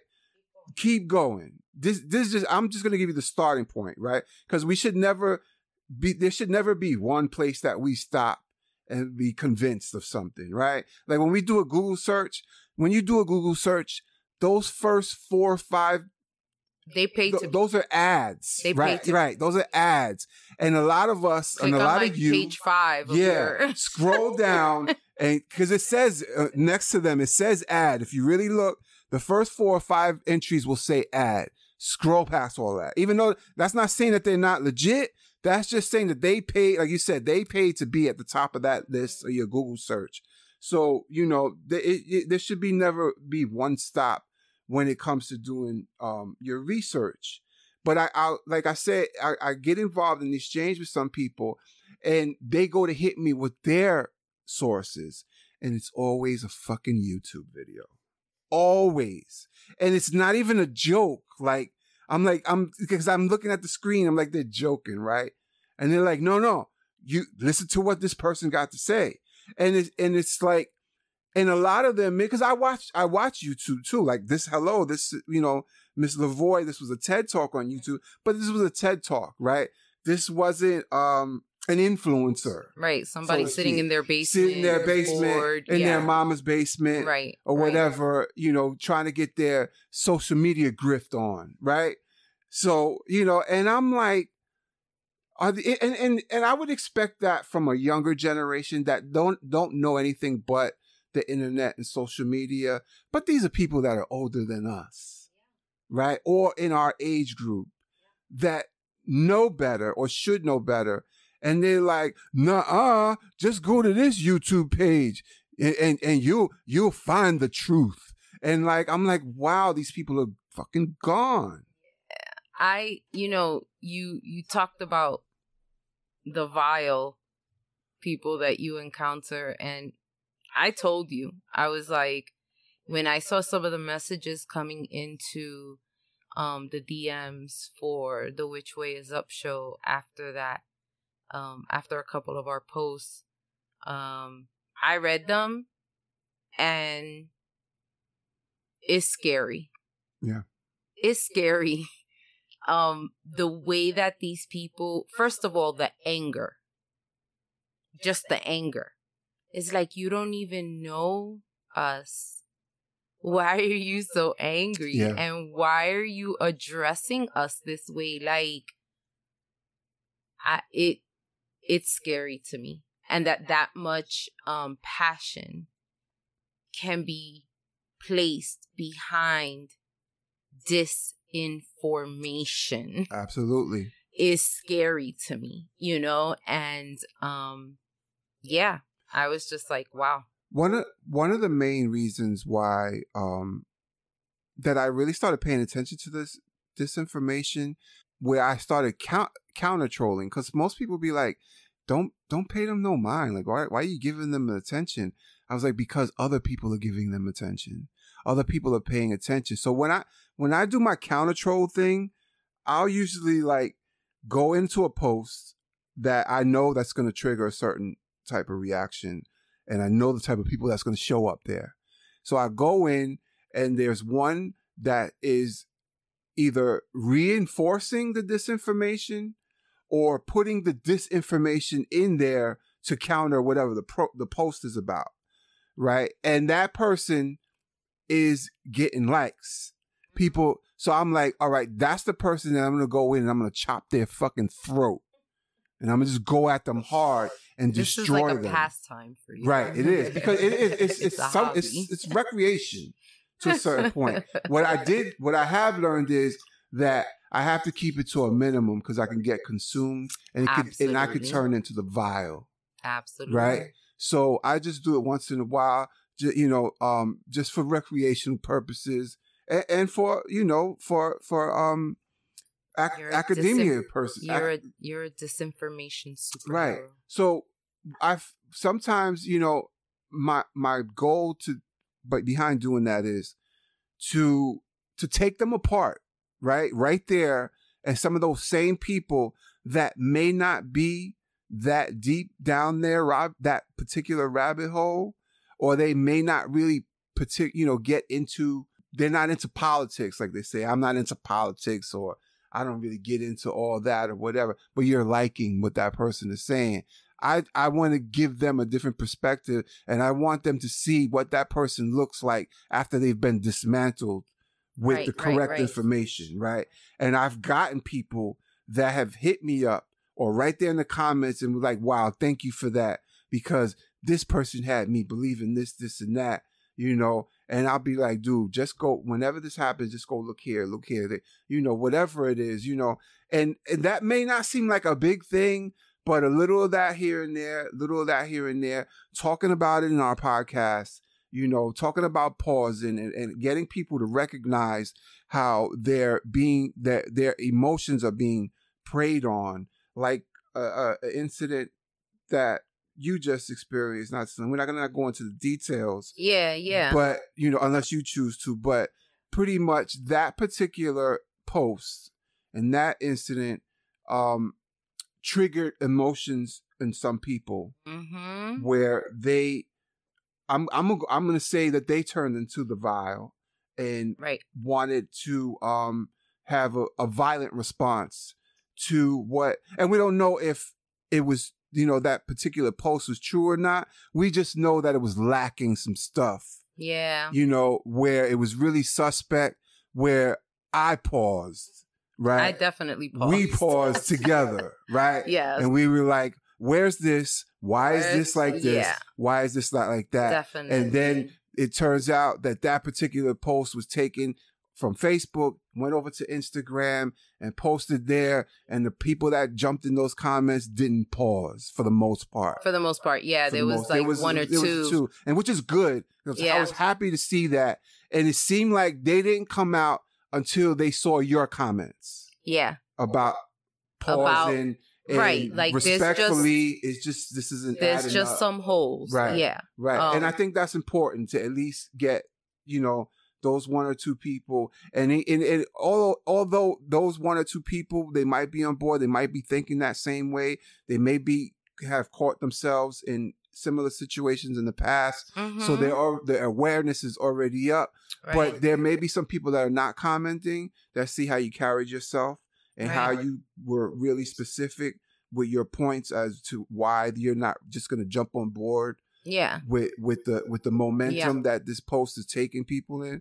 So that was, you know, but that's an example. Even when I had the person who the original post, you know, the one who originated the whole thing, you know, come at me, there was still a way in which the information was being presented that just had me still, you know, and there is part of me that hates that we live in a world like this. You know what I'm saying? But like, you just need to be careful what you're putting out there to people and what you're asking people to believe in. You know what I'm saying? Because like other people could be hurt because of that, you know? People are dying in the pandemic right now.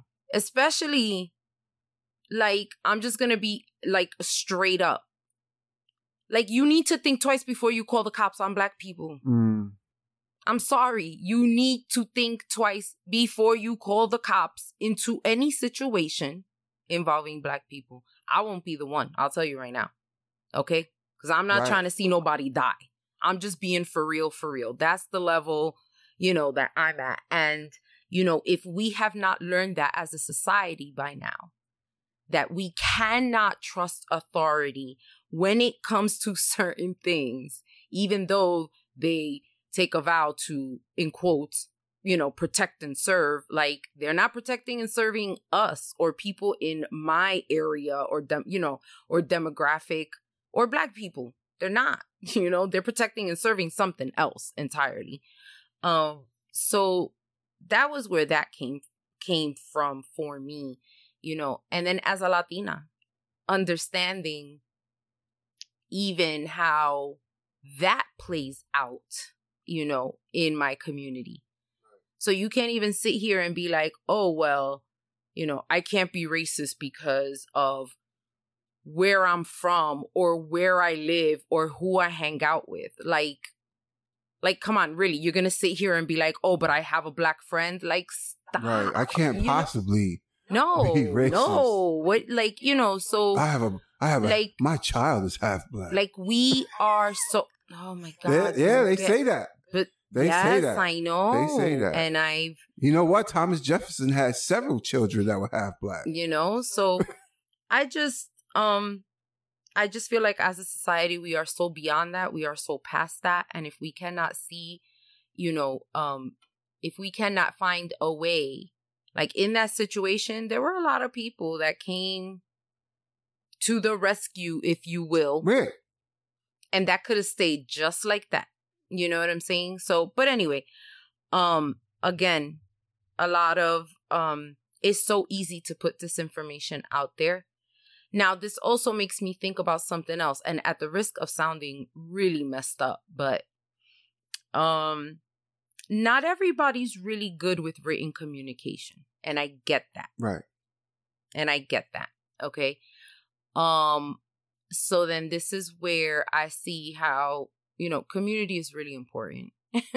You know, maybe you know someone who's better at expressing thoughts, ideas, telling stories, you know. Maybe you want to go to that person and say, hey, something happened to me and I feel very strongly about it. And I would, you know, really like your help in just putting this out there because I just care so deeply about this, right. You know. But that situation was just totally different. And yeah, that again, you know, that situation was the perfect example of a situation that got me turned into this whole disinformation thing where back several years back, 2012, 2013, where I was on Facebook and there was what we now know are memes, but back then. Even though it was still a meme and it was known as a meme, but we didn't really understand the whole meme thing back then. But it was a meme, and it if you just look at it on your Facebook feed, it could easily be confused as a news post where it was looked like one of those breaking news type things with somebody's face, and it says breaking news, and it had a name there. And it pretty much said that this person was knowingly sleeping with multiple women and infecting them with HIV. And for one afternoon, I watched it circulate. So I clicked on it. I was like, you know, I didn't, you know, and not knowing what I knew now, but for some reason I knew to pause, right? So I clicked on it because there was a link there, right? And the link took you to a news site that wasn't the same news site that was shown in the picture in the meme, and was talking about something totally different, I think, if I'm not mistaken. So what I did was I took some time out to try to Google to find that story somewhere, right? And what I did was after about 10 minutes or so, and I found the same story, the way it was written in that meme on some blogs, right? Word for word. So it was copy and pasted and it was saying the same thing. And then ultimately I came to a couple of authentic news stories that actually named the guy, who he was, and put it out there that was it was a hoax. It was a bogus story by his ex-girlfriend. And that was her way of getting back at him because he wronged her, right? And I went back on Facebook, and it's funny because it came up in my memories recently, and I tagged you, and I was like, this is what I was talking about. And in my post, I was letting people know, stop sharing this shit, right? And I didn't realize that it was kind of like falling on deaf ears at the time because people really don't give a shit. But I was like, yo, you know, this is someone's life. And this particular thing of knowingly spreading HIV around to people is going to trigger emotions to the point where someone may want to get violent about it. Someone may because they were saying it. And then I remember somebody on my friends list responded to me and was like, oh, I didn't even read all that. Like, you know, and I was like, yeah, but like, it turns out that this dude, like he wasn't doing that. Like he's guilty of breaking somebody's heart, and this is how he's paying for it. Like make him an unwanted person, basically. Well, that story we were talking about, you shared it with me one day, and it was shared almost 600 times, and then the next day was when one of my acquaintances posted it on Instagram. Right, and so. You know, again, you shared it with me. So now that's two people in my circle within 24 hours. And just I just want to point out. I just want to point out I don't know if I took a screenshot of it or I tagged you in it, but I didn't share it, right? No. I just want to point. I know that's not what you were saying. Yeah, no. But I want to point out, I took a screenshot, went in the DM or I went on WhatsApp, and I was like, "Look at this," right? Yes. Instead of sharing it and saying, "Look at this," while everybody's looking at it and believing it or whatever. And my particular what raised alarm with me with that one is that it was a Facebook post being shared on Facebook, but it was a screenshot of a post, and that just doesn't sit right with me when someone has to screenshot a post or whatever, because I want to see the original post, right? I want to see the original post, and I want to go down below, and I want to see what the conversation is like about that post. And I paused, and I went to look for that post, and it was removed. It was in a Facebook group initially. And it might have been removed, not necessarily because it was false, because that particular group wasn't about anything like that. Right. It was about yard sales. Right. Right. So if I'm a group moderator or whatever, I'm going to remove that shit. Yeah, regardless of how severe and how emotional the story is. Right, that's not what this group is about. Mm-hmm. Right. So I'm mindful that that might have been why it was removed.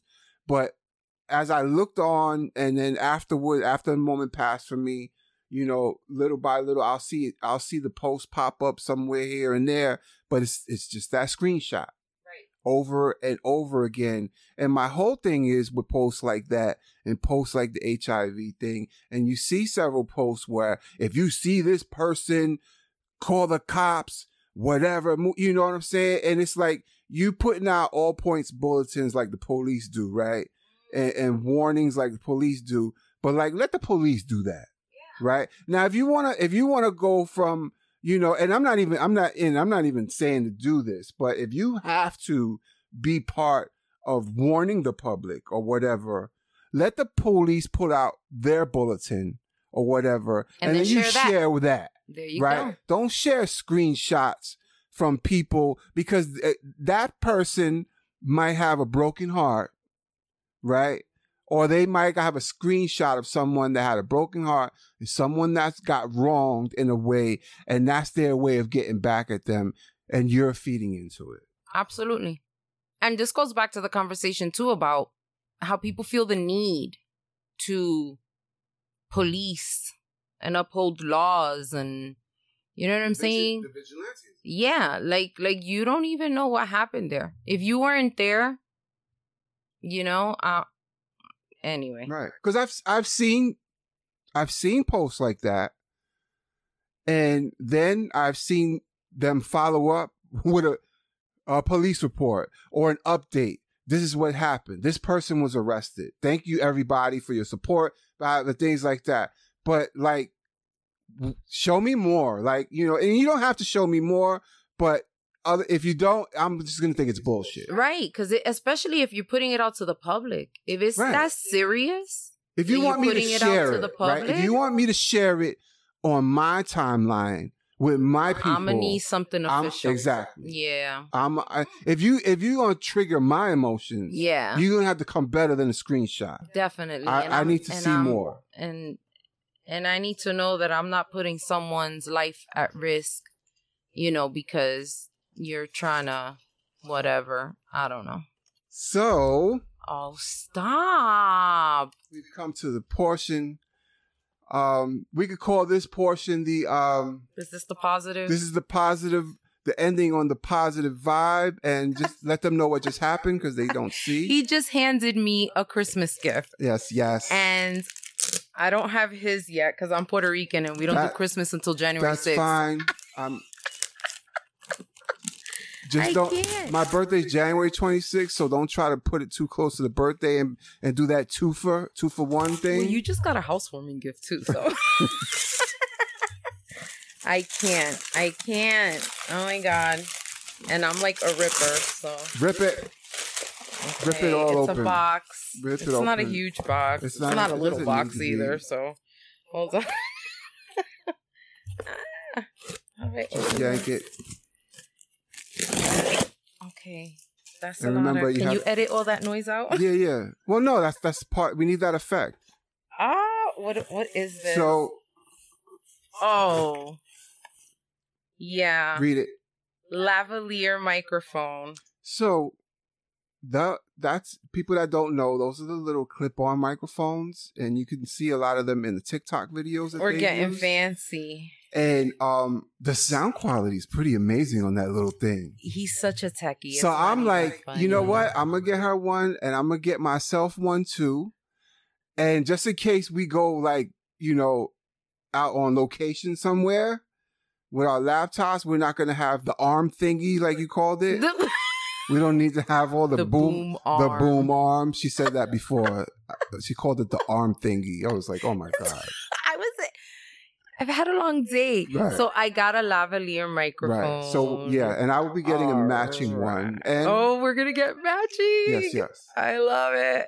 And which we have matching mics now and the boom arms and the pop filters. Yeah. Yeah, we're pretty much matching everything down to except for the computers. Except for the computers. And then I also got a book. American Exceptionalism and American Innocence, A People's History of Fake News from the Revolutionary War to the War on Terror. This is nothing new, people. This is nothing new. Hold on. Before you get to that part, right? I read that book earlier this year. And that is definitely the best book I've read this year. I got to take a picture and post it because he put a flag. Yeah, yeah. Because I want you to read that. And he highlighted a passage. So that is the best book I read this year, but one of the best. I wanted to highlight that for you. And that's in the forward message in the beginning of the book. Okay. And it's the way someone's describing what that book does. So you want me to read this? I want you to read the highlighted passage. I'm going to read. Go for it. The highlighted passage. I got to remove the flag. I can't.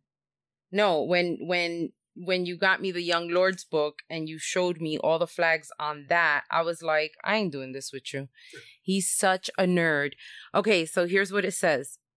Meticulously researched, American Exceptionalism and American Innocence utilizes a decolonial lens that debunks the distorted, mythological, liberal framework that rationalized the U.S. settler colonial project. The decolonized frame allows them to critically root their analysis in the psychosocial history, culture, political economy, and evolving institutions of the United States of America, without falling prey to the unrecognized and unacknowledged liberalism and the national chauvinism that seeps through so much of what is advanced as radical analysis today. Wow. And that's what the book is. Wow. Wow. So I know you got some other readings that are pending right now. Yeah. So when you get around to that, I will actually read it over and we can read it together and we can go over it. The book is heavy. The book is heavy, and that's it's a decolonizing framework that this is what we talk about. This is what we want to do. Yeah, definitely. Yay! Thank you for my gift. I did Yay, good. Yeah, you did good. All right. So, oh man, this was good. Yeah, this was finally good. Got it started. We the holidays got in the way. I had a lot of gigs. I had my vacation, which I really needed, which was great. Visiting the island definitely put me in a state of mind where, you know, what we aim to do on this podcast is central to me. And a lot of the stuff that I dedicate my time and my life to. So, yeah, I'm glad I took that trip. I'm glad that I came back refreshed to have these conversations with you because they're important, because I see how it impacts us here. I see how it impacts my beloved island.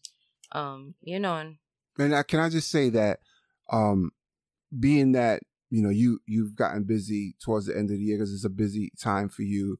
as far as Puerto Ricans and their parrandas, and gigs and performances, and on top of the vacation.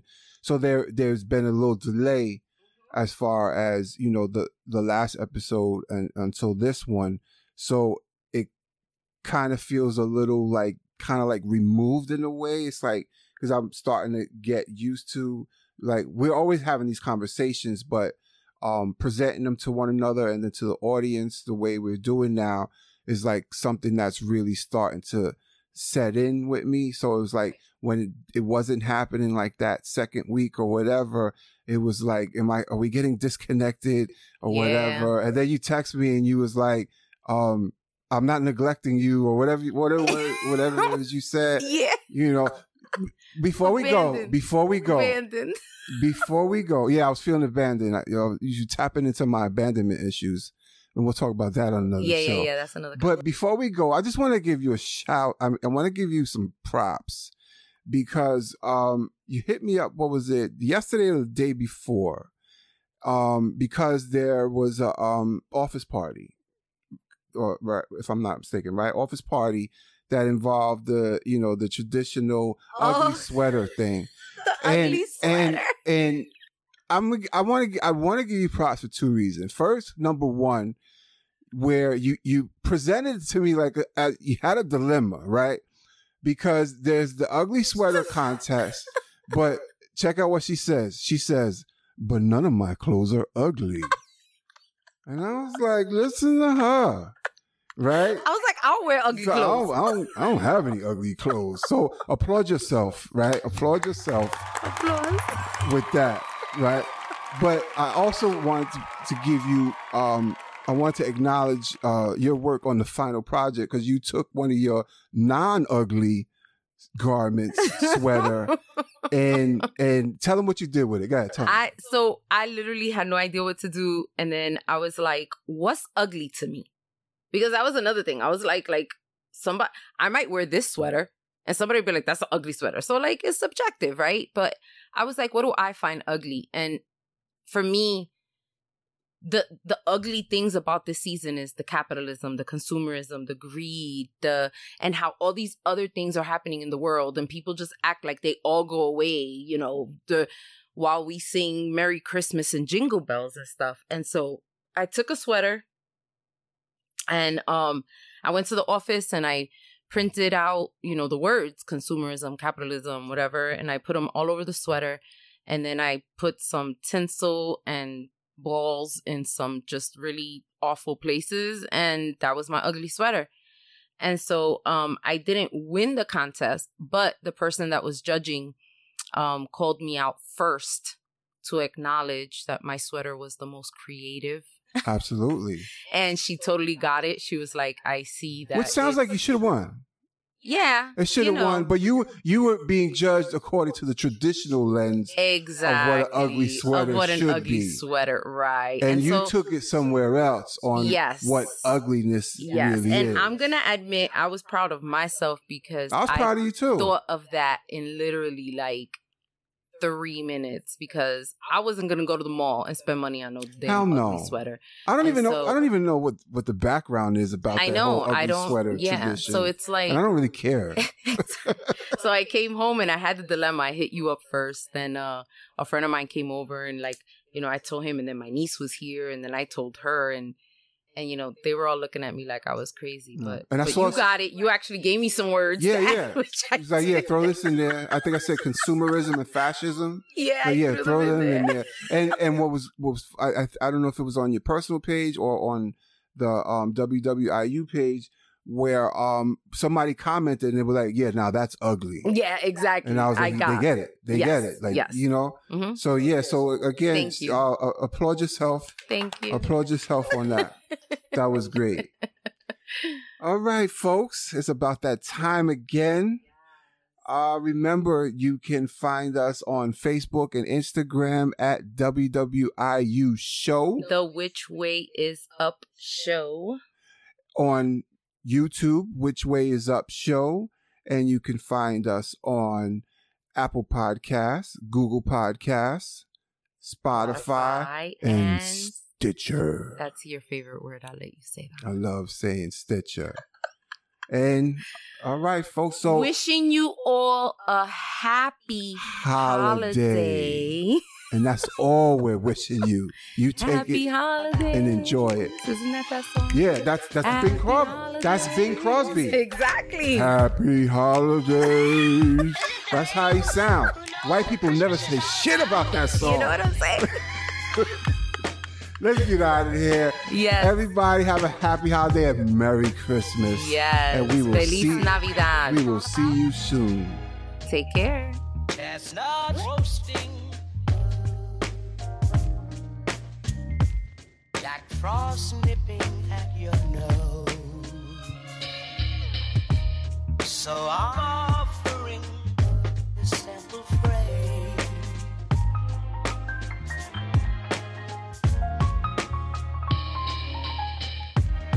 Although it's been said many times, many ways, Merry Christmas.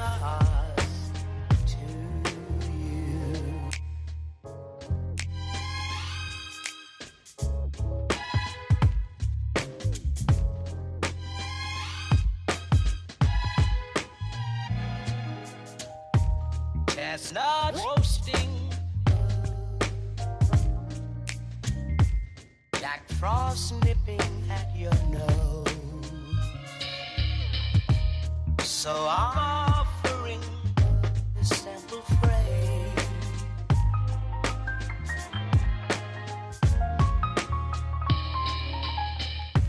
Although it's been said many times, many ways, Merry Christmas to you.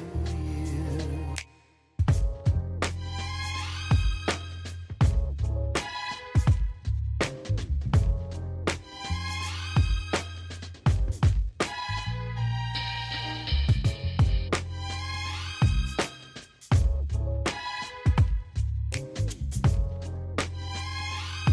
I can tell you what Christmas is all about. It's been said many times, many ways, Merry Christmas.